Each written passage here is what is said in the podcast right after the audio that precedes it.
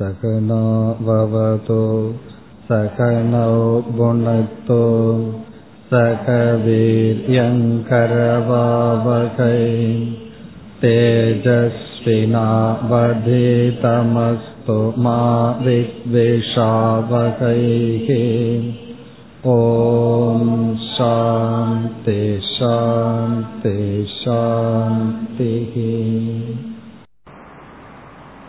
நேற்று நாம் கர்ம யோக விசாரம் என்பது தர்மத்தை பற்றிய விசாரம் என்று பார்த்தோம். சரியான செயல்கள் சரியான பாவனைகள் இந்த இரண்டும் தர்மம் என்று அழைக்கப்படுகின்றது. சரியான செயல்கள் என்றால் எந்த செயல்கள் எந்த பாவனைகள் நம்மை உயர்த்துமோ நமக்கு மகிழ்வை கொடுக்குமோ அவைகள் சரியான செயல்கள் சரியான பாவனைகள். அதை தர்மம் என்று கூறி அந்த தர்மத்தை நாம் இரண்டாக பிரித்தோம். சாமானிய தர்மம் விசேஷ தர்மம் என்று பிரித்து எல்லோருக்கும் எல்லா காலத்திலும் எல்லா இடத்திலும் பொதுவாக பின்பற்ற வேண்டிய மாறாத தர்மத்தை சாமானிய தர்மம் என்று பார்த்தோம். உண்மை பேசுதல் திருடாமல் இருத்தல் மற்றவர்களுக்கு துன்புறு துன்பத்தை செய்யாமல் இருத்தல் இவைகளெல்லாம். இவைகளையெல்லாம் பின்பற்றுதல் கர்மயோகத்தினுடைய முதல் அங்கம் என்று பார்த்தோம். பிறகு விசேஷ தர்மம் என்றால் மனிதனுக்கு மனிதன் காலத்திற்கு காலம் மாறுபடுதல். அந்த விசேஷ தர்மத்தில் முதலாக நாம் எடுத்துக்கொண்ட செயல்கள் நம்மிடமிருந்து வெளிப்படுகின்ற செயலை கடமையை எடுத்துக்கொண்டோம். கடமையை முதலாக எடுத்துக்கொண்டு அன்றாட செய்து வருகின்ற நம்முடைய கடமைகளில் எப்படிப்பட்ட பாவனையை வைக்க வேண்டும்? எப்படிப்பட்ட புத்தியை சங்கல்பத்தை உணர்வை வைக்க வேண்டும் என்று நாம் பார்க்கையில் ஐந்து பாவனைகளை வைக்க வேண்டும் என்று பார்த்தோம். அந்த ஐந்தில் முதல் பாவனை ராகத்வேஷம் அல்லது விருப்பு வெறுப்பு நம்முடைய கடமைகளில் இருக்கக்கூடாது. நம்முடைய மனதில் இருக்கின்ற விருப்பு வெறுப்புகளை வேறு பல இடங்களில் காட்டலாம். ஆனால் கடமையில் காட்டக்கூடாது.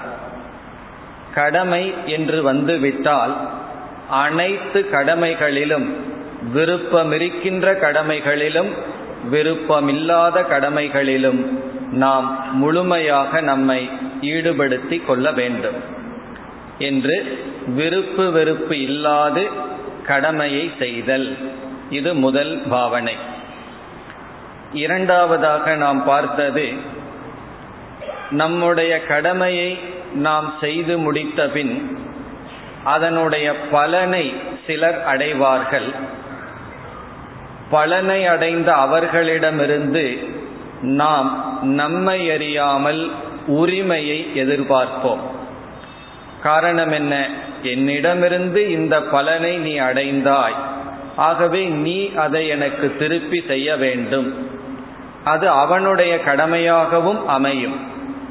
அந்த நிலையில் சில சமயங்களில் அந்த உரிமை நமக்கு கிடைக்காமல் போகலாம். காரணம் என்ன? அந்த உரிமை நமக்கு கிடைத்தல் என்பது அவனுடைய கடமையாக இருக்கின்றது. அவன் அவன் கடமையை செய்ய தவறும் பொழுது அந்த உரிமை இழக்கப்படும். அப்பொழுதுதான் நம்முடைய மனதில் விருப்பு வெறுப்புக்கள் தோன்றி நம்மை துயரத்தில் ஆழ்த்தும். அந்த சமயத்தில் நமக்கு இருக்க வேண்டிய பாவனை எனக்கு உரிமை இறைவன் கொடுப்பான்.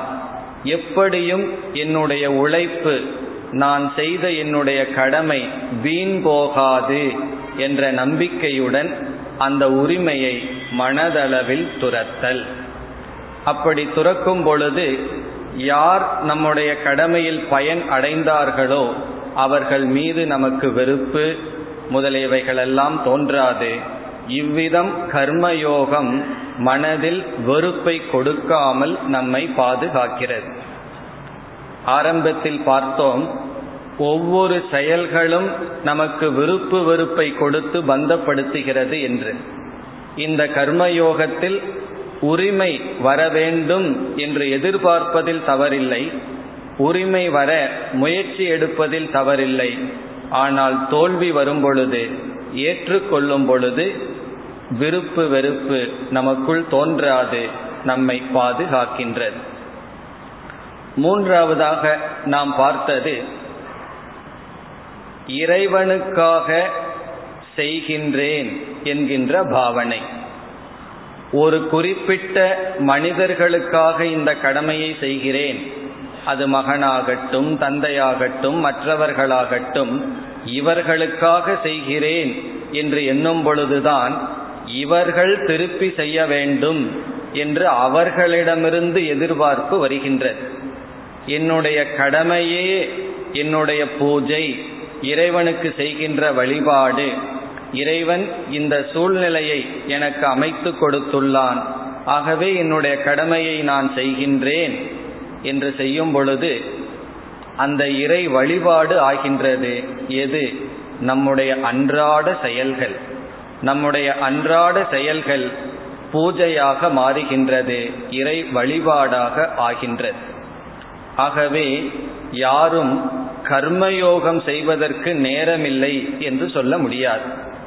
கோவிலுக்கு செல்வதற்கு நேரமில்லை வேறு ஏதாவது சாதனை செய்ய நேரமில்லை என்று சொல்லலாம். காரணம் என்ன? தனியாக ஒரு நேரத்தை ஒதுக்கி செய்ய வேண்டும். அல்லது வேறு சில சாதனைகளுக்கு பொருள் செலவாகலாம். எனக்கு பூஜை செய்ய யாகம் செய்ய பொருள் இல்லை என்று சொல்லலாம். ஆனால் இந்த இறை வழிபாட்டுக்கு பொருள் செலவோ காலமோ அல்லது வேறு முயற்சியோ தேவையில்லை. நாம் எதை செய்து கொண்டிருக்கின்றோமோ அதே செயலை பாவனையினால் பூஜையாக மாற்றப்படுகின்றது. இது ஒரு முக்கியமான அங்கம். அப்பொழுதுதான் ஒர்க் ஈஸ் ஒர்க்ஷிப் என்று அழைக்கப்படுகிறது. நம்முடைய செயலே இறைவனுக்கு செய்கின்ற பூஜை. நான்காவதாக நாம் பார்த்தது அவரவர்கள் அவரவர்கள் கடமையை மட்டும் செய்ய வேண்டும். நம்மை அறியாமல் தூண்டப்பட்டு மற்றவர்கள் கடமைக்குள் சென்று விடுகின்றோம். அது தவறு. மாணவன் மாணவனுடைய கடமையை செய்ய வேண்டும்.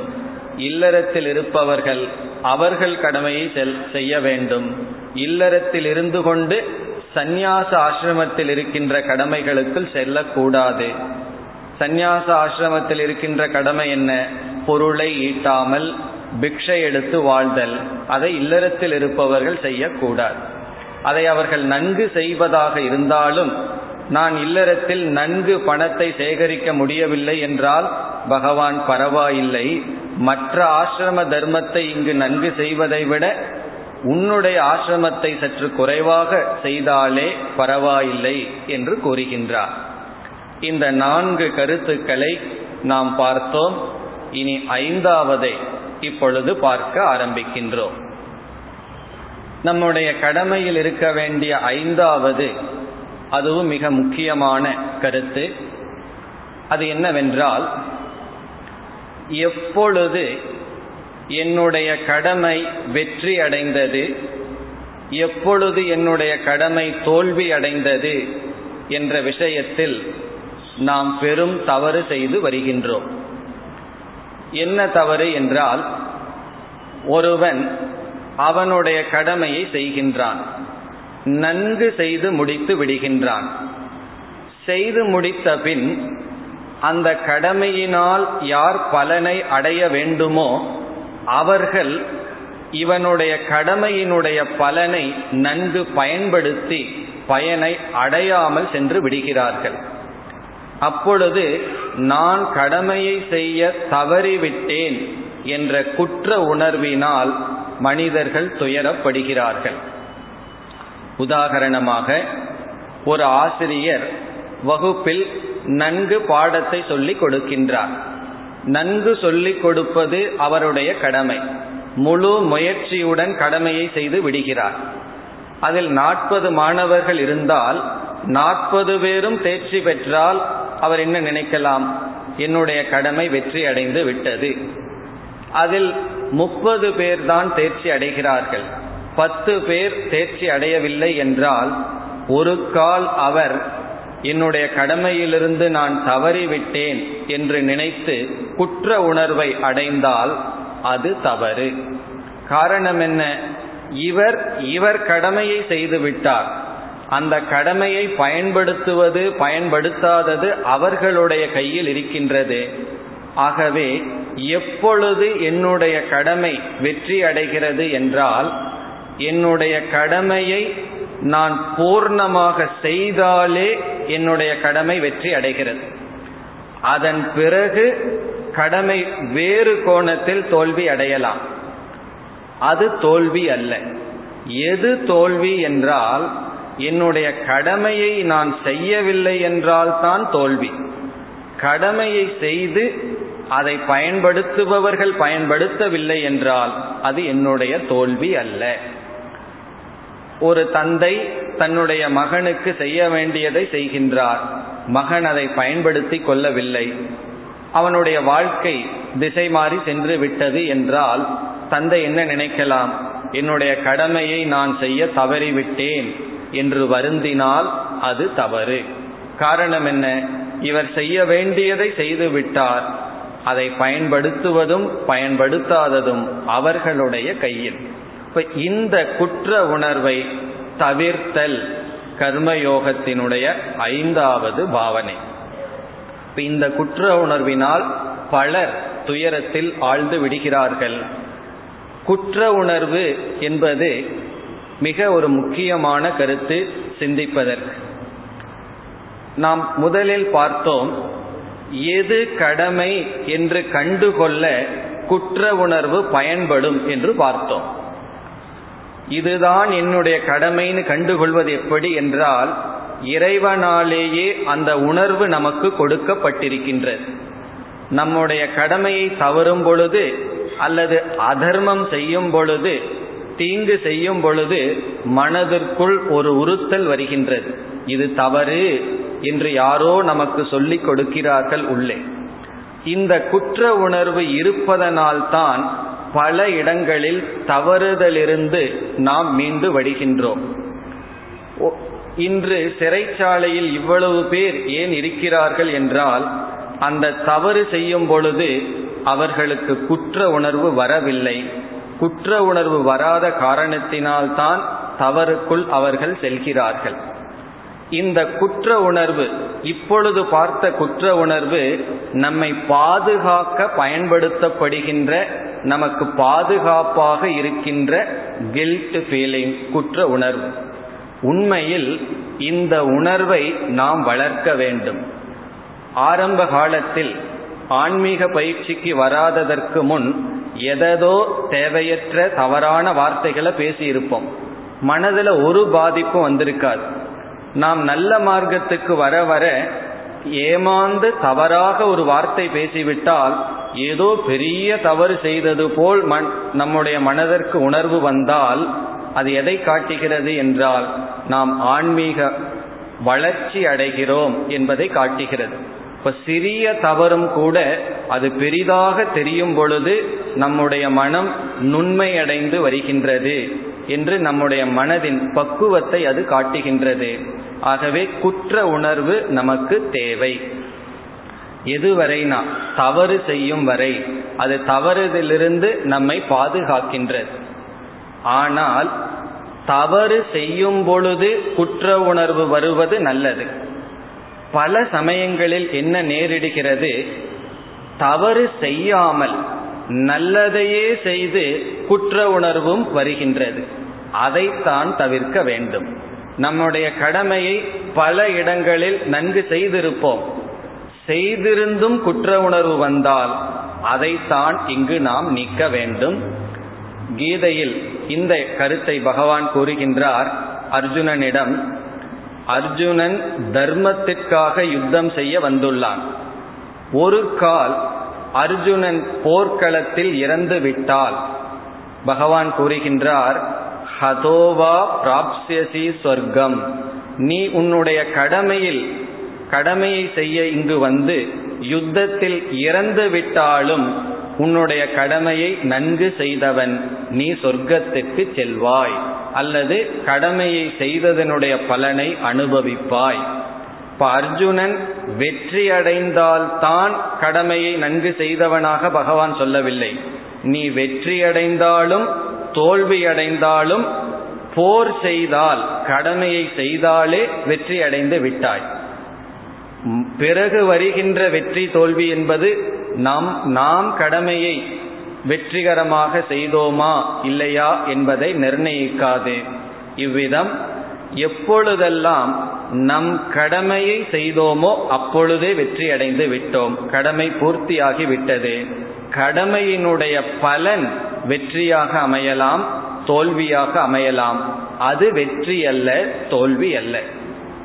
ஏன்னா இது ரொம்ப நுணுக்கமான இடம். நம்முடைய கடமையை செய்து முடிச்சாலே வெற்றி. அதற்கு பிறகு ஒரு வெற்றி தோல்வி இருக்கின்றது. அந்த கடமை வெற்றியாக அமையலாம் தோல்வியாக அமையலாம். ஒரு வியாபாரம் ஆரம்பிக்கின்றோம் அது நம்முடைய கடமையாக இருக்கின்றது. அதை நம்ம முயற்சி செய்து ஆரம்பித்தாலே வெற்றி தான் அதற்கு பிறகு ப்ராஃபிட் வரலாம் லாஸ் வரலாம். அது வெற்றி தோல்வியே அல்ல. பிறகு எது தோல்வினா நம்ம கடமையை செய்யாமல் இருந்தால்தான் தோல்வி. ஆனால் இப்பொழுது நம்முடைய மனம் எப்படி இருக்கிறது என்றால் ஒருவன் முதலில் தவறு செய்யும் பொழுது குற்ற உணர்வு அதிகமாக வருகிறது. பிறகு தொடர்ந்து தவறு செய்ய செய்ய அந்த குற்ற உணர்வே மங்கி விடுகின்றது. ஏதாவது காரணத்தை சொல்லி இந்த காலத்தில் இப்படி இருந்தால்தான் பிழைக்க முடியும் உண்மை பேசினால் வாழ முடியாது என்று அவர்களுக்கென்று ஒரு வேதாந்தத்தை உற்பத்தி செய்துவிட்டு குற்ற உணர்வை மறைத்து கொள்கிறார்கள். இப்ப எந்த குற்ற உணர்வை தூண்டணுமோ அந்த குற்ற உணர்வை இல்லாம பண்ணி எந்த குற்ற உணர்வை நீக்கணுமோ அதை வளர்த்தி கொள்கிறார்கள்.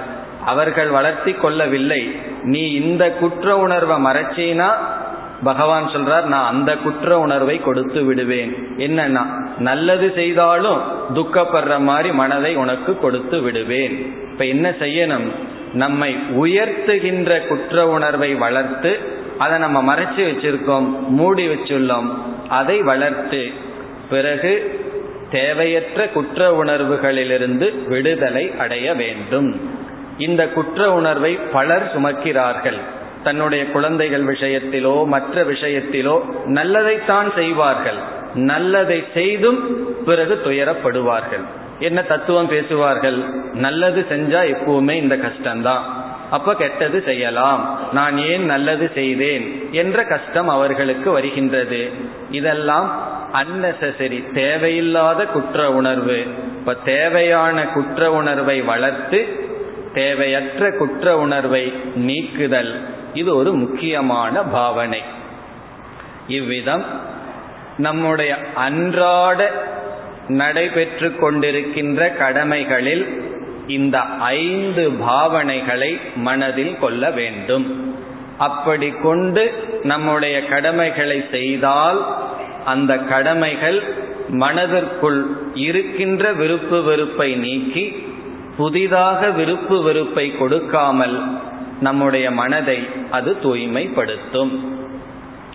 இனி இவைகள்தான் கடமைகள் என்று காமன் சென்ஸ் நமக்கே தெரிகின்றது யாரும் சொல்லிக் கொடுக்காமல் அப்படிப்பட்ட கடமைகளில் இந்த ஐந்து பாவனை இருக்க வேண்டும் என்று பார்த்தோம். பிறகு பகவான் கீதையில் என்ன சொல்கின்றார்? உன்னுடைய அறிவுக்கு உட்பட்டு எவைகளெல்லாம் கடமை என்று நீ நினைக்கிறாயோ அவைகளும் கடமைகள்தான். பிறகு நீ கர்ம யோகியாக இருக்க வேண்டும் என்றால் நானும் வேறு சில கடமைகளை உனக்கு கொடுக்கின்றேன். அவைகளையும் செய்ய வேண்டும் என்று சில புதிய கடமைகளை பகவான் வகுத்து கொடுக்கின்றார். அதுவும் கர்மயோகம் ஆகிறது நமக்கே பொதுவான அறிவு இருக்கின்றது. காமன் சென்ஸ்னு சொல்றோம். இது என்னுடைய டியூட்டி நமக்கு தெரிகிறது. யாரும் சொல்லிக் கொடுக்க வேண்டாம். அது மட்டும் உன்னுடைய கடமை அல்ல. அதற்கு மட்டும் உன்னுடைய காலத்தை கழிக்காதே. நான் வேறு சில கடமைகளை கொடுக்கின்றேன். அதையும் உன்னுடைய கடமைக்குள் சேர்த்திக்கொள் என்று பகவான் கூறுகின்றார். அதை இப்பொழுது பார்த்து அந்த கடமைகளை எப்படி செய்ய வேண்டும் என்று பார்க்கின்றோம். இப்ப இந்த கடமைகள் புதிதான செயல் சேர்க்கப்படவில்லை. நாம் அன்றாட செய்கின்ற செயல்கள் பிளஸ் அதுல என்ன பாவனை? இனி புதிய சில செயல்கள் சேர்க்கப்படுகின்றது. காரணம் என்னவென்றால் அன்றாடம் எழுந்திருத்தல் பிறகு அவரவர்களுடைய கடமையை செய்தல் பொருளை ஈட்டுதல் பிறகு இல்லறத்துக்கு செல்லுதல் பிறகு இறந்து விடுதல் என்று வெறும் மிருகங்களைப் போல பிறத்தல் வளர்தல் இறத்தல் என்பது மட்டுமல்ல வேறு சிலதையும் மனிதர்களாக இருப்பதனால் சேர்த்தி கொள்ள வேண்டும் என்று சில கடமைகளை நமக்கு கீதையில் பகவான் கூறுகின்றார். அதையும் கர்மயோகத்தில் சேர்த்து கொள்ள வேண்டும். அது என்ன என்றால் எதன் அடிப்படையில் சேர்த்தி கொள்ள கூறுகிறார் என்றால் நம்முடைய வாழ்க்கை நான்காக சாஸ்திரத்தில் பிரிக்கப்பட்டுள்ளது. மாணவ பருவம் இல்லற வாழ்க்கை பிறகு வானப்பிரஸ்தம் என்று இல்லறத்திலிருந்து விலகி இருத்தல் பிறகு சந்நியாசம் என்று பிரம்மச்சரிய கிரகஸ்த வானப்பிரஸ்த சந்நியாசம் என்று நான்கு ஆசிரமங்கள். ஆசிரமம்னா வாழ்க்கை முறை. அதை நாம் ஆரம்பத்தில் என்ன சொல்லலாம்? மாணவ பருவம். இப்ப மாணவர்களுக்கென்று சில கடமைகள் இருக்கின்றது.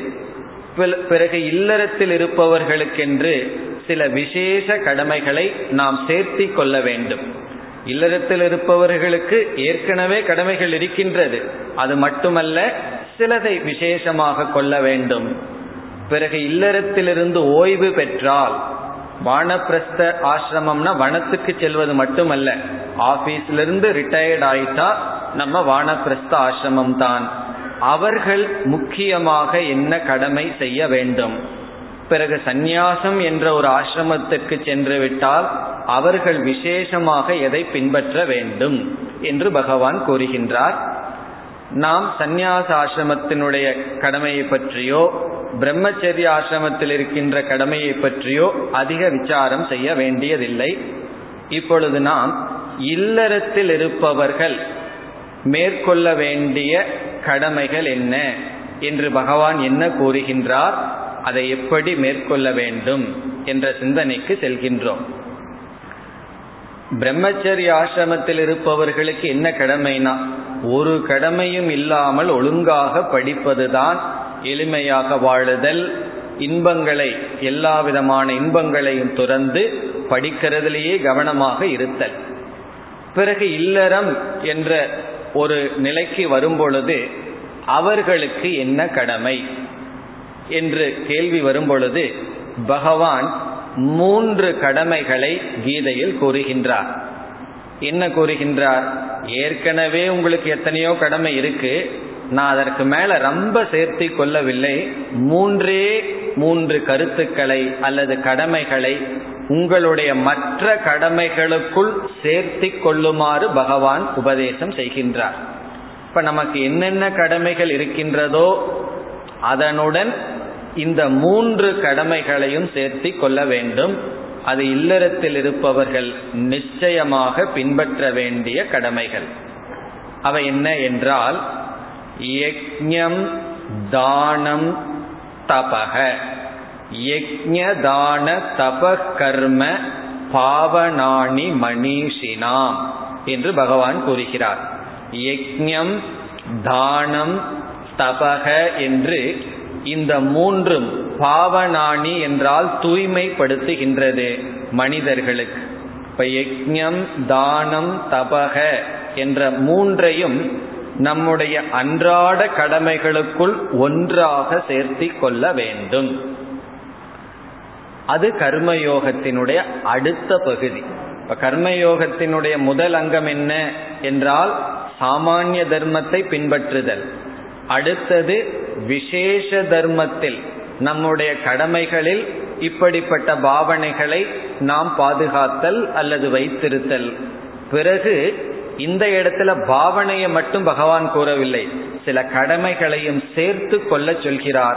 அதையும் சேர்த்து கொண்டு உன்னுடைய கடமையில் ஒன்றாக கலந்து கொள் என்று சொல்கின்றார். அதில் மூன்று யஜ்யம் தானம் தபக யக்ஞம் என்றால் இறை வழிபாடு. அந்த யக்ஞமே ஐந்தாக பிரிக்கப்படுகிறது. அவை அவைகளை இப்பொழுது பார்க்கலாம். தானம் என்ற சொல் நமக்கு தெரியும். பகிர்ந்து கொள்ளுதல் தானம். பிறகு தபக இந்த மூன்றும் என்ன? இதை நாம் எப்படி கடைபிடிக்க வேண்டும் என்று இப்பொழுது பார்க்கலாம். யக்ஞம் என்பது என்ற சொல்லுக்கு பல பொருள்கள் இருக்கின்றது. யாகம் செய்தல் அக்னிகோத்திரம் முதலிய யாகம் செய்தலுக்கு யக்ஞம் ஆனால் இந்த இடத்தில் வேதத்திலேயே பஞ்சமகா யஜ்யங்கள் என்று ஐந்து யஜ்யங்கள் பேசப்படுகிறது. இந்த ஐந்து விதமான யஜ்யமும் நம்முடைய வாழ்க்கையில் ஒரு அங்கமாக மாற வேண்டும். அவைகள் என்ன என்பதை நாம் இன்று சுருக்கமாக பார்க்கலாம். முதல் யஜ்யம் தேவ யஜ்யம் என்று சொல்லப்படுகிறது. தேவ யஜ்யம் என்பது பிரார்த்தனை பிரேயர். இறைவனை குறித்து பிரார்த்தனை செய்தல் வழிபாடு செய்தல். அதுதான் தேவ யஜ்யம் இறைவனை வழிபடுதல். இப்ப இங்கு என்ன சொல்லப்படுகிறது என்றால் உங்களுக்கு எவ்வளவோ கடமைகள் இருக்கின்றது. காலையில் எழுந்தவுடன் மாலை வரை எவ்வளவோ கடமைகள். அந்த கடமைகளில் சில நிமிடங்கள் பிரார்த்தனையில் செலவிட வேண்டும். பிரார்த்தனைக்காக ஒரு சில நிமிடமாவது நாம் கொடுக்க வேண்டும். எனக்கு நேரம் இல்லை என்பதை இதில் சொல்லக்கூடாது. இதில் ஒரு ரகசியம் என்னவென்றால் யாரெல்லாம் நேரமில்லை என்று சொல்கிறார்களோ பிரசங்கத்துக்கு வருகிறீர்களா என்று யாரிடமாவது நீங்கள் கேட்டிருந்தால் நேரமில்லை என்று யாராவது சொன்னா பதில் சொல்லாம அவர்கள் அங்கேயே விட்டுட்டு வந்துடணும் காரணம் என்ன தெரியுமா? நேரமில்லை இஸ் ஈக்குவல் டு எனக்கு அதில் ப்ரையாரிட்டி இல்லை. எனக்கு முக்கியத்துவம் இல்லை என்பதுதான்.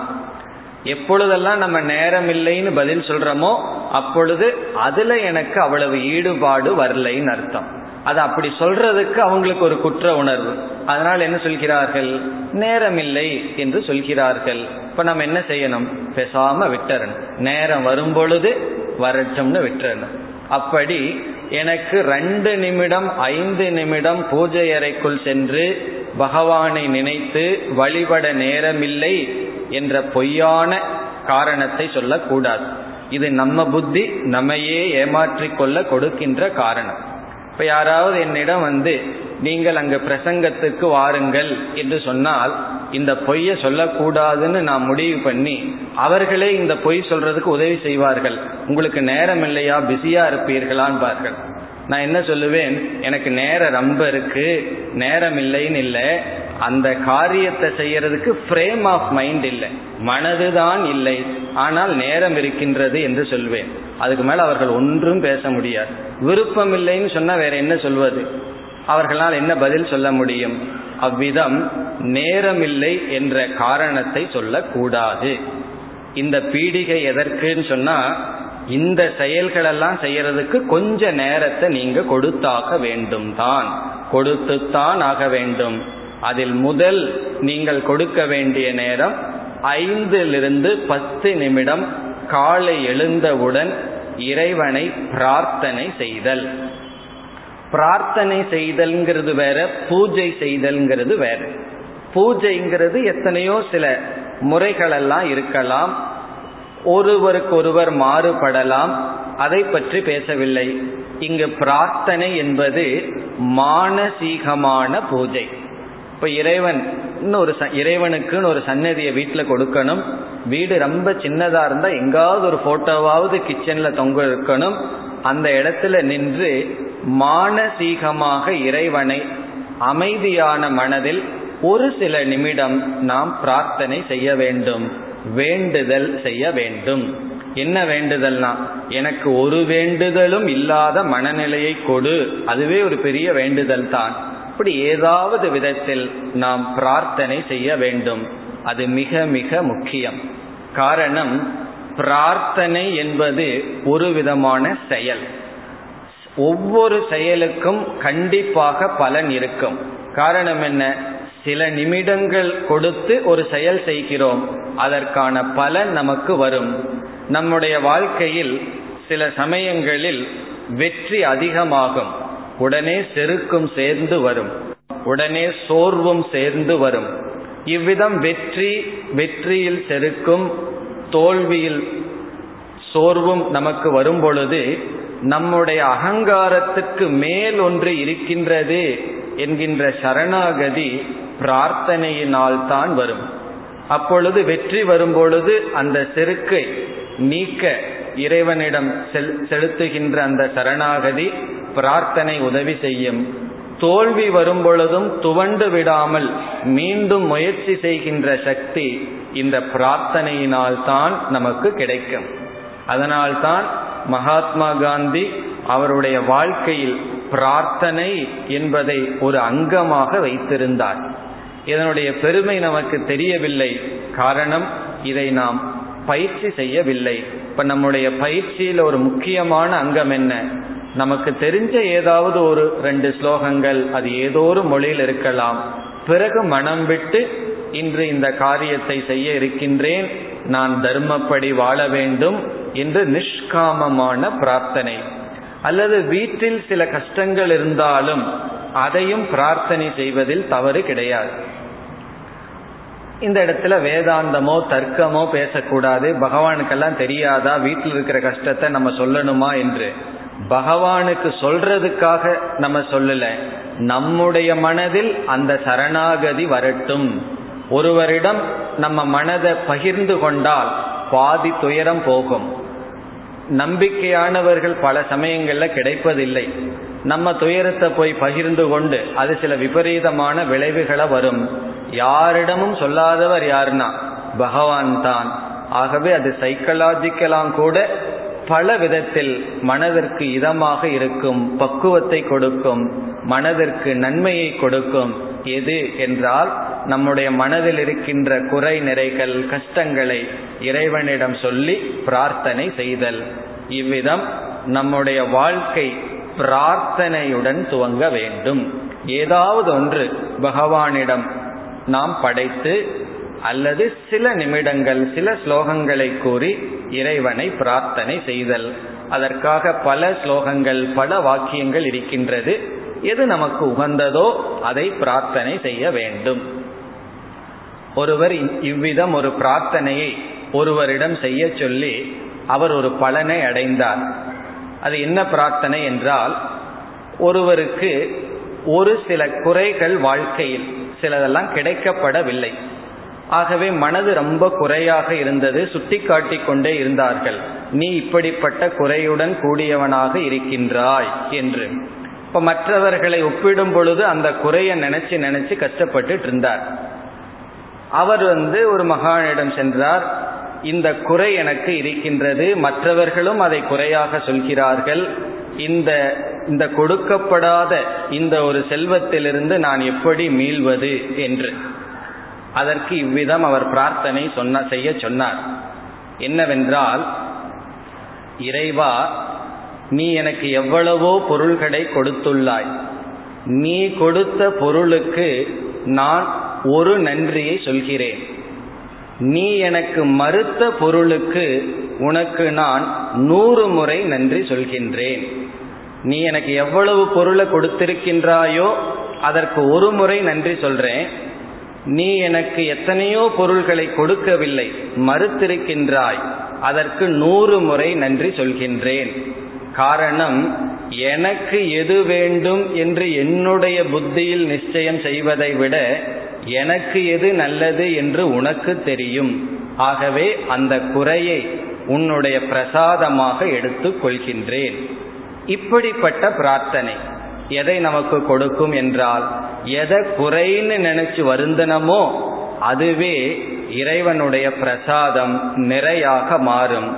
இப்படிப்பட்ட பிரார்த்தனைகளுடன் யார் யாருக்கு எந்தெந்த ஏரியாவில் பாதிப்பு இருக்கோ அதை இறைவனிடம் பகிர்ந்து கொண்டு நம்முடைய வாழ்க்கையை துவங்க வேண்டும்.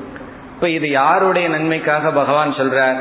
என்ன பிரார்த்தனை பண்ணா பகவானுக்கு எனக்கு ஏதாவது பிரயோஜனம்ங்கிற எண்ணத்துல சொல்லவில்லை. அது பக்தர்களுக்கு மக்களுக்கு பலன் என்ற அடிப்படையில் இதை பகவான் சேர்த்து கொள்ள சொல்கின்றார். அப்ப நம்ம என்ன செய்யணும்? வெறும் கர்ம யோகம்னா கடமையை செஞ்சுட்டு அதுல சில பாவனைகளை மட்டும் மாற்றுவதல்ல பிரார்த்தனை கர்மயோகத்தில் சேர்க்கப்படுகின்ற ஒன்று. இப்ப இது வந்து இறைவனை குறித்தது. இனி இரண்டாவது யஜ்யம் தேவ யஜ்யம்னா இறைவனை குறித்தது. இரண்டாவது ரிஷி யஜக ரிஷி யஜம் என்றால் உயர்ந்த நல்ல நூல்களை படித்தல் அல்லது சத் சங்கம் மகான்களுடன் தொடர்பு கொள்ளுதல். நல்ல நூல்களை படித்தல் ரிஷிகள் எழுதிய உயர்ந்த நூல்களை படித்தல். நாம் அறிவை அடைய வேண்டும் இந்த உலகத்துல நன்கு வாழ்வதற்கு உலக சம்பந்தமான அனைத்து அறிவையும் அறிய வேண்டும். அதே சமயத்தில் ஆன்மீக சம்பந்தமான அறிவையும் அடைய வேண்டும். அதற்காக சத்சங்கத்துக்காக நல்ல அறிவை அடைய காலத்தை நாம் கொடுக்க வேண்டும். காலத்தை பயன்படுத்த வேண்டும். எல்லோ எல்லா நேரத்திலும் மகான்களுடைய தொடர்பு கிடைக்காது. ஆனால் அவர்கள் எழுதிய புஸ்தகங்கள் அவர்களாகவே இருக்கிறார்கள். எவ்வளவோ மகான்கள் இருந்து சென்று விட்டார்கள். அவர்கள் எழுதி கொடுத்த நூல்கள் நமக்கு சத்சங்கமாக இருக்கும். அந்த புஸ்தகங்களை படிக்க சிறிது காலத்தை நாம் பயன்படுத்த வேண்டும். காலையில் எழுந்தவுடன் தூய்மையான மனதோடு எந்திரிக்கிறோம். பிறகு எப்படி எதை படிச்சு ஆரம்பிக்கின்றோம்? உலக செய்திகளை எல்லாம் படிச்சு ஆரம்பிக்கின்றோம். அது தேவைதான். காரணம் என்ன? உலகத்துக்குள்ள போகும் பொழுது உலகத்துல என்ன நடக்குதுன்னு நியூஸ் பேப்பர்ல படிச்சு தெரிஞ்சுக்கிறோம். அது மட்டுமல்ல நாம் போக வேண்டிய உலகம் வேறு. அங்கு செல்வதற்கான சில நூல்களையும் படிக்க வேண்டும். இந்த அவேர்னஸ் வரணும். நல்ல நூல்களை படிப்பதற்கென்று டெய்லி முடியாட்டியும் வாரத்தில் ஒரு நாவது வாரத்தில் ஒரு மணி நேரமாவது இது சம்பந்தமான புஸ்தகங்களை படிப்பேன். அல்லது அந்த சூழ்நிலையில் மகான்கள் இருந்தால் அவர்களை சந்தித்தல் அவர்களிடமிருந்து உபதேசத்தை பெறுதல். இப்பெல்லாம் அந்த கேசட் ஒன்று வந்திருக்கே அதை நாம் பயன்படுத்தலாம். படிக்கிற ஹேபிட் ரொம்ப போயிருக்கு. டிவி பார்த்து பார்த்து அதுக்கு கஷ்டமா இருந்தா அட்லீஸ்ட் கேட்கலாம். நல்ல விஷயங்களை கேட்டல். இதில் நாம் காலத்தை கொஞ்ச காலத்தை பயன்படுத்துதல். இது இரண்டாவது. இப்ப முதல் தேவ யஜம் இரண்டாவது ரிஷி யஜம் மூன்றாவது பித்ரு யஜம் பித்ரு யஜம் என்றால் நம்முடைய குடும்பத்தில் வாழ்ந்த பெரியோர்களுக்கு செய்கின்ற கடமைகள். அந்த பெரியோர்கள் இரண்டு விதம். ஒன்று உயிரோடு இருக்கின்ற பெரியவர்கள் இனி ஒன்று இறந்து சென்ற பெரியவர்கள். இப்ப இறந்து சென்ற பெரியவர்களை நினைச்சு இந்த பரம்பரையில நான் வந்துள்ளேன். அவர்கள் இன்று நாம் இப்படி இருக்க காரணமாக இருந்தார்கள் என்று அவர்களை நினைத்து அவர்களுடைய வாழ்க்கையை ஒரு பாடமாக நாம் நினைவுபடுத்தி கொள்ளுதல். அவர்கள் நன்கு வாழ்ந்து சென்றிருப்பார்கள். சென்றிருந்தால் அதுவும் ஒரு பாடம். அல்லது சில தவறாக வாழ்ந்து சென்றிருந்தாலும் அதுவும் ஒரு பாடம். அப்படி பெரியவர்களை நினைத்து அவர்களுக்கு செய்கின்ற கடமைகள். அது சென்று போனவர்களுக்கு. பிறகு உயிரோடு இருக்கும் பெரியவர்களுக்கு என்ன செய்ய வேண்டும்? என்றால் அவர்களுக்கும் நம்முடைய கடமைகள் இருக்கின்றது. அவர்களுக்கு என்ன செய்ய வேண்டுமோ அதை செய்ய வேண்டும். வயதான பெரியவர்கள் எதை எதிர்பார்க்கிறார்கள் என்றால் ஆரோக்கியமான உணவு மற்றதெல்லாம் செகண்டரி தான் இரண்டாவது பட்சம்தான். ஆறுதலான ரெண்டு வார்த்தைகளைத்தான் எதிர்பார்க்கிறார்கள். அல்ல அவர்களிடம் பேசும் பொழுது நமக்கு தெரிகிறது என்ன சொல்கிறார்கள்? வெறும் பணம் மட்டும் கொடுத்தா போதுமா? ரெண்டு வார்த்தை நின்று எப்படி இருக்கீங்கன்னு கேட்கவில்லையே. அதை தான் எதிர்பார்க்கிறார்கள். அது கஷ்டம்தான். இவருக்கு எத்தனையோ வேலை சம்பாதிக்கணும் ஏதோ பண்ணணும். இருந்தாலும் நாம் சில வார்த்தைகளினால் இந்த வார்த்தையை தானம் செய்தல் சற்று நேரம் ஒரு ஐந்து நிமிடமாவது அந்த பெரியவர்களுக்கு செய்கின்ற கடமைகள். அது பித்ரு யஜ்யம் ஒரு சம்பவம் நிகழ்ந்தது. நடுத்தர குடும்பத்தை சேர்ந்த ஒருவர் தன்னுடைய மகனுக்கு ஏதோ கம்ப்யூட்டர் கோர்ஸுக்காக சில ஆயிரம் ரூபாயை சேர்த்து வச்சார். அதே நேரத்தில் வீட்டில் இருக்கிற எண்பது வயதான அவருடைய தந்தைக்கு ஒரு நோய் வந்தது. இப்பொழுது அவருக்கு ஒரு பெரிய குழப்பம். அந்த பணத்தை வந்து எண்பது வயசு இருக்கிறவங்களுக்கு செலவு பண்றதா? அல்லது பையனுக்கு கம்ப்யூட்டர் கோர்ஸுக்கு கொடுக்கறதா? இதுல எந்த டியூட்டியை பண்றது? அவருக்கு அந்த நோய்க்காக செலவு செஞ்சா இருக்கிற காலம் இன்னும் கொஞ்சம் நல்லா இருந்துட்டு போவார். இல்லைன்னா அப்படியே இருந்துட்டு போக வேண்டியது தான் பையனுக்கு கொடுக்கறதா? ஒரே ஒரு குழப்பம். இறுதியில் என்ன முடிவெடுத்தார்? பையனுக்கு கம்ப்யூட்டர் கோர்ஸ் கொடுத்துருவோம். அவர் பெட்ல இருக்கத்தான் போறார். அப்படியே இருந்துட்டு போகட்டும்னு முடிவு பண்ணார். பிறகு இந்த பேரனுக்கு இந்த விஷயம் தெரிஞ்சு பை அந்த பணத்தை வாங்கிட்டு தாத்தாவை கூட்டிட்டு நேராக ஹாஸ்பிட்டலுக்கு போயிட்டான். நான் கம்ப்யூட்டர் கோர்ஸ் படிக்கல. அதுக்கு முன்னத்த நாள் தான் போய் நான் வர்றேன்னு ரெஜிஸ்டர் பண்ணி ஃபர்ஸ்ட் டே அட்டன் பண்ணிட்டு வந்தான். ரெண்டாவது நாள் என்ன செய்தான்? அப்பாவுக்கு ஏதோ கொஞ்சம் புத்தியில கோளாறு வந்துடுது. பரவாயில்ல அதை நானாவது செய்யறேன்னு செய்தான். பிறகு ரெண்டாவது நாள் கம்ப்யூட்டர் கிளாஸுக்கு போய் இந்த காரணத்தினால நான் படிக்க வரலைன்னு சொன்னான். அந்த கம்ப்யூட்டர் நடத்தவர் சொன்னார் நீ எந்த ஃபீஸ் இல்லாம ஜாயின் பண்ணிக்கன்னு சொன்னார். அப்படி இம்மீடியட் பலன். பெரியவர்களுக்கு செஞ்சா இதுல என்ன? இவர் பார்க்கிறார் நம்ம பையன் நல்லா இருக்கணும் நம்ம அப்பா சீக்கிரம் போகட்டும் அல்லது இருக்கிற வரைக்கும் இப்படியே இருந்து போகட்டும்னு நினைத்தார். ஆனா அந்த சின்ன குழந்தை தன்னுடைய தந்தைக்கு பாடத்தை புகட்டினான். இவ்விதம் பெரியவர்களுக்கு கடமை இருக்கின்றது. இனி அடுத்தது நான்காவதாக மனுஷ்ய யஜம் மனுஷ்ய யஜம் என்றால் விருந்தினர்கள் மற்ற உறவினர்கள் அவர்களுக்கு உணவு கொடுத்தல் அவர்களுக்கு செய்கின்ற உதவி. அது மனுஷ்ய யஜம் அதாவது படிப்படியா இறங்கி வருகின்றது. தேவ யஜ்யம்னா இறைவன். அடுத்தது ரிஷி யஜ்யம் இறைவனுக்கு அடுத்த ஸ்தானத்தில் இருப்பது ஞானிகள் ரிஷிகள். அதற்கு அடுத்தது நம்முடைய குடும்பத்தில் வந்த பெரியவர்கள். அதற்கு அடுத்தது நம்மை சுற்றி இருக்கின்ற மனிதர்கள். அவர்களுக்கு செய்கின்ற கடமை. அது மனுஷ்ய யஜ்யம் நம்மை சுற்றி இருப்பவர்கள்னா நம்ம வீட்டில் இருக்கிற சர்வெண்ட் முதல் கொண்டு அவர்களுக்கு செய்கின்ற கடமைகள்.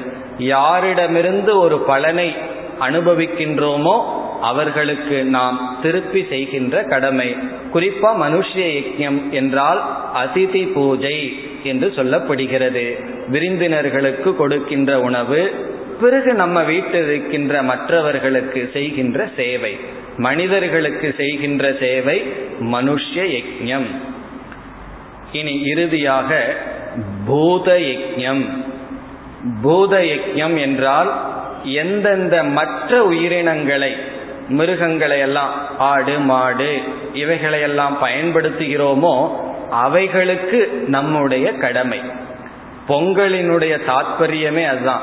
நம்ம மாடு இவைகளையெல்லாம் பயன்படுத்துகிறோம் பிறகு பொங்கல் அன்னைக்கு என்ன பண்றோம்? அது அந்த நாளில் அவைகளை நாம் வணங்குகின்றோம். இதுதான் உயர்ந்த கலாச்சாரம் என்று சொல்வது.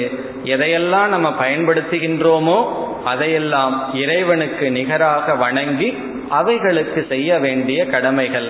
கோலம் போடுறதே பூத யஜத்தினுடைய ஒரு அங்கம்தான். ஆனா எதுல போடணும்? அரிசி மாவுல போட்டா என்ன ஆகும் எறும்புகள்லாம் வந்து சாப்பிட்டு போகுமா? அதுதான் தாத்பரியமாக இருந்தது. அது இப்ப என்ன ஆச்சுன்னா அதுல டிசைன் போட ஆரம்பிச்சு செங்கல்லையோ எதுலையோ போட ஆரம்பிச்சு எறும்பு வந்து சாப்பிட்டதுன்னு சொன்னா உடனே அது என்ன ஆகும்? அடுத்த பிறவிக்கு பயணம் செய்ய வேண்டியது தான் அப்படி அதனுடைய ஸ்பிரிட் இழக்கப்பட்டு விட்டது. இவ்விதம் எங்கிருந்து ஆரம்பிக்கிறோம்? இறைவனிடம் ஆரம்பிச்சு எறும்பு வரை உள்ள அனைத்து படிகளிலும் நமக்கு கடமைகள் இருக்கின்றது. கொஞ்சம் கொஞ்சமா செய்துதான் ஆகணும். விருப்பம் இருக்கோ இல்லையோ இவைகளும் கடமைகளாக சேர்த்து கொள்ள வேண்டும். எவைகள்? தேவயஜம் பிரார்த்தனை ரிஷி யஜம் நல்ல நூல்களை படித்தல் மகான்களுடன் தொடர்பு வைத்துக் கொள்ளுதல் பித்ரு யஜம் உயிரோடு இருக்கின்ற இறந்து போனவர்களுக்கு செய்கின்ற கடமைகள் மனுஷ்ய யஜம் மனிதர் சேவை பூத யஜம் மற்ற உயிரினங்களை பராமரித்தல் இவைகள் அனைத்தும் கர்மயோகத்தில் வருகின்ற அங்கம். இதோடு யஜ்யம் தானம் தபக என்ற மூன்று கடமைகளில் யஜ்யம் என்பது முடிவடைகின்றது. இனி அடுத்ததாக தானம். தானம் என்றால் பகிர்ந்து கொள்ளுதல் சேரிட்டி இது நமக்கு தெரிஞ்ச சொல்லுதான் தானம். இப்ப இல்லறத்தில் இருப்பவர்களுக்கு சாஸ்திரம் பொருளை சேகரிக்கலாம் சேகரிக்க வேண்டும் என்கின்ற நியதியை சொல்கிறது அனுமதி கொடுக்கின்றது. பொருளை சேகரிக்க வேண்டும்ங்கிற அனுமதி அல்ல. சேகரிக்க வேண்டும் என்பதே கடமைதான். இப்ப இல்லறத்திலிருந்து நாம பொருளை சேகரிக்கின்றோம். பிறகு அதை நாம் செலவிட வேண்டும் என்பதும் ஒரு கடமையாக இருக்கின்றது. மற்ற நூல்களெல்லாம் எப்படி சம்பாதிக்கணுங்கிற அறிவை கொடுக்குது? இங்கு சாஸ்திரம் எப்படி செலவிட வேண்டும் என்ற அறிவை நமக்கு கொடுக்கின்றது. என்ற அறிவை நமக்கு கொடுக்கின்றது. இனி தானம் என்றால் என்ன? யாருக்கு தானம் செய்தல்? எதை தியானம் செய்தல்? தானத்தினுடைய பலன் என்ன? தானத்தின் அவசியம் என்ன என்பதை இப்பொழுது சுருக்கமாக பார்க்கலாம். இப்ப இல்லறத்தில் இருப்பவர்களுக்கு பெரிய கடமை என்னவென்றால் மற்ற ஆசிரமத்தில் இருப்பவர்கள் அனைவரையும் பாதுகாத்தல். மாணவன் சம்பாதிக்க கூடாது. அந்த மாணவனுக்கு தேவையான படிப்புக்கு தேவையான அனைத்தையும் யார் கொடுக்க வேண்டும்? இல்லறத்தில் இருப்பவர்கள். பெற்றோர்கள்தான் மாணவனுக்கு என்ன செய்ய வேண்டும்? படிக்க தேவையான அனைத்தையும் கொடுக்க வேண்டும். இதுதான் உயர்ந்த கலாச்சாரம். வேறு நாட்டில எல்லாம் போனா மாணவர்கள் வந்து அவர்களே பணத்தை ஈட்டி தான் படிக்கணும். ஆனா இங்கு அப்படி இல்லை. உனக்கு எந்த ரெஸ்பான்சிபிலிட்டியும் கிடையாது. முழு நேரம் நல்லா படிக்கலாம். காரணம் என்ன? அதற்கு தேவையானதையெல்லாம் பெற்றோர்கள் கொடுப்பார்கள். அதனாலதான் இந்தியர்கள் எல்லாம் வெளிநாட்டில் போனால் அவ்வளவு நல்லா ஷைன் பண்றாங்க. காரணம் என்ன? இங்க எந்த பொறுப்பு இல்லாம படிக்கிறது தான் பணத்துக்கு கஷ்டம் கிடையாது. பணத்துக்கு பெற்றோர்கள் கொடுப்பார்கள். இப்ப இல்லறத்தில் இருப்பவர்கள் தான் யாரை கவனிக்க வேண்டும்? பொருள் கொடுத்தல் பணம் கொடுத்தல் எல்லாம் மாணவர்களுக்கு. பிறகு ரிட்டையர் ஆனதற்கு பிறகு வயதானவர்களை யார் பாதுகாக்கணும்? வானப்பிரஸ்தத்தில் இருப்பவர்களும் இல்லறத்தில் இருப்பவர்கள் தான் அவர்களையும் பாதுகாக்க வேண்டும். பிறகு எல்லாம் வேண்டாம் நான் மோட்சத்துக்கு போறேன்னு சொல்லி சந்நியாசத்துக்கு சென்றவர்கள் அல்லது எல்லாத்தையும் துறந்து சென்றவர்கள் சந்நியாசிகள் அவர்களுக்கு யார் பாதுகாப்பு கொடுக்க வேண்டும் அல்லது உணவு கொடுக்க வேண்டும் அதுவும் இல்லறத்தில் இருப்பவர்களுடைய கடமை. காரணம் அவர்களும் பணம் சம்பாதிக்க கூடாது. பணத்தை சம்பாதிக்கிறதுக்கான காரியத்தில் ஈடுபடக்கூடாது. ஆகவே இல்லறத்தில் இருப்பவர்கள் தான் இந்த மூன்று ஆசிரமத்தில் இருப்பவர்களையும் பாதுகாக்க வேண்டும். இப்படிப்பட்டவர்களுக்கு கொடுக்கின்றதுதான் தானம் என்று சொல்லப்படுகிறது. தானம் என்றால் கோயிலுக்கோ மடங்களுக்கோ கொடுப்பது மட்டுமல்ல. சேரிட்டி பிகின்ஸ் அட் ஹோம் என்று சொல்வார்கள். வீட்டில் தான் தானம்ங்கிறத ஆரம்பிக்க வேண்டும். வெளியே பிறகு வீட்டில் எப்படி ஆரம்பிக்கின்றோம்? நம்ம பசங்களுக்கு கொடுக்கிறோம். அதுவும் தானம் தான் பிறகு மற்றவர்கள் பெரிய வயதானவர்களுக்கு கொடுக்கிறது தானம்தான். பிறகு சந்நியாசிகளுக்கு கொடுப்பதும் தானம்தான். இந்த சந்நியாசிகளுக்கு கொடுத்தல் அல்லது மடங்களுக்கு கொடுத்தல் கோயில்களுக்கு கொடுத்தல் சொன்ன எல்லாத்துக்கும் பயம் வரும். ரொம்ப கொடுத்தரணுமா? எவ்வளவு கொடுக்கணும்னு சொல்லி. இந்த இடத்துல ஒரு எச்சரிக்கை என்னவென்றால் இல்லறத்தில் இருப்பவர்கள் அதிக பணம் சம்பாரிச்சு அடுத்த தலைமுறைக்கு கொடுத்துட்டு போறதுல தவறு கிடையாது. கொடுத்துட்டு போகலாம். கொடுக்காம இருந்தாலும் தவறில்லை. அடுத்த தலைமுறையில வர்றவன் முயற்சி செய்து அவன் சம்பாதிக்கட்டும். ஆனா ஒரு சந்நியாசி அடுத்த டிசைப்பிளுக்கு எதை வச்சுட்டு போகணும்னா அவன் வந்து ரொம்ப கஷ்டப்பட்டு பணத்தை சேர்த்து அடுத்த டிசைபிளுக்கு ஒரு ஐம்பது லட்சம் ரூபா பேங்க்ல வச்சுட்டு போனான்னு வச்சுக்குவோமே அவன் வந்து தவம் செய்வானா? தவம் செய்ய மாட்டான். அவரவர்கள் அவரவர்களுடைய தவத்தின் பலனாகத்தான் வாழ வேண்டுமே தவிர இனி ஒருவருடைய தவத்தின் பலனாக இனி ஒருவர் வாழக்கூடாது. அதனால் ஒரு சன்னியாசி என்ன செய்ய வேண்டும் அல்லது என்ன செய்வார் தன்னுடைய சிஷ்யனுக்கு வறுமையைத்தான் கொடுக்க வேண்டும் வறுமையைத்தான் கொடுத்து செல்ல வேண்டும். வறுமைன்னு என்ன? எந்த பணத்தையும் கொடுக்க கூடாது நீ உன்னுடைய தவத்தினால் வாழ வேண்டும் என்று. அதனால வந்து கோயிலுக்கோ மடங்களுக்கோ அதிகமா கொடுக்கணுங்கிற நியமம் கிடையாது. கொஞ்சம் குறைவா கொடுத்தீங்கன்னா நல்லதும் கூட. காரணம் என்ன? அவங்களுக்கு தவம் பண்றதுக்கு சந்தர்ப்பம் கொடுங்கள். தவம் பண்றதுக்கு சந்தர்ப்பம் நீங்க எப்ப கொடுப்பீர்கள்? எல்லாத்துக்கும் குறைவா கொடுக்கலாம். யாருக்கு அதிகமா கொடுக்கணும்? யாரிடமிருந்து பலனை அனுபவிக்கிறீர்களோ அல்லது யாருக்கு தகுதி இருக்கின்றதோ அவர்களுக்கு கொடுக்க வேண்டும். நான் சன்னியாசிகளுக்கெல்லாம் ஏன் குறைவா கொடுன்னு சொல்கின்றேன் என்றால் அவர்களுடைய வாழ்க்கைக்கு தேவையானதை கொடுத்தா போதும். சேர்த்து வச்சுக்கிறதுக்கெல்லாம் கொடுக்க வேண்டிய அவசியம் இல்லை. அப்படி கொடுத்தா நீங்களே செல்லம் கொடுத்து கெடுக்கிற மாதிரி இருக்கு. அதனால அவரவர்களுக்கு எது தேவையோ அதை நாம் பகிர்ந்து கொள்ள வேண்டும். இனி தானத்தினுடைய தேவை என்ன என்றால் மனிதர்களுக்கு லோபம் என்பது சுவாவமான குணமாக இருக்கின்றது. ஒவ்வொருவருக்கும் ஒவ்வொரு விதமான பலகீனம் இருக்கு. தேவர்களுக்கெல்லாம் இந்திரிய கட்டுப்பாடு இல்லைங்கிறது பலகீனமா? அதனாலதான் எப்பொழுது பார்த்தாலும் நடனத்தை பார்த்து கொண்டு மியூசிக் அண்ட் டான்ஸ்லயே இருப்பார்களாம். அசுரர்களுக்கெல்லாம் தயா இருக்காதான் கருணையே இருக்காதான் அது அசுரர்களுக்கு இருக்கின்ற பலகீனம். மனுஷனுக்கு இருக்கிற பலகீனம் என்னவென்றால் லோபம். அதை உபனிஷத்து கதையிலேயே விளக்கும். தேவனை சார்ந்த ஒருவன் மனித குலத்திலிருந்து ஒருவன் அசுர குலத்திலிருந்து ஒருவன் பிரஜாபதி கிட்ட சென்று எங்களுக்கு ஆத்ம ஞானத்தை உபதேசியுங்கள் என்று கேட்டார்கள். இப்போ மூணு ஜாதியிலிருந்து ஒவ்வொரு ஆள். மனுஷ ஜாதியிலிருந்து ஒருத்தன் தேவ ஜாதியிலிருந்து ஒருவன் அசுர ஜாதியிலிருந்து ஒருவன். அந்த பிரஜாபதி சொன்னார் உங்க மூணு பேர்த்துக்கும் சில குறை இருக்கு அதை நீக்குனா தான் நான் உபதேசம் பண்ணுவேன். அது என்னவென்றால் தா அப்படிங்கிற சொல்ல மட்டும் சொன்னார். ஒரே ஒரு எழுத்து தா அப்படின்னாராம். இந்த அசுர என்ன புரிந்து கொண்டான்? தா என்ற சொல்லுக்கு பொருள் தயா கருணை. நம்மிடத்துல கருணை இல்லைன்னு சொல்றார். கொஞ்ச நாள் போய் கருணையை பின்பற்றி வருவோம்ட்டு போயிட்டானா. தேவன் என்ன நினைத்தான்? தா என்றால் தமக. தமக என்றால் இந்திரிய கட்டுப்பாடு. நம்ம இடத்துல இந்திரிய கட்டுப்பாடு இல்லைன்னு சொல்லி தேவன் கொஞ்ச நாள் இந்திரிய கட்டுப்பாடு செய்யலான்னு வந்து விட்டான். மனிதன் என்ன புரிந்து கொண்டான்? தா என்றால் தானம். தானம் பண்ண சொல்றார். காரணம் என்ன? லோபம்ங்கிறது என்னுடைய சுவாவமாக இருக்கின்றது.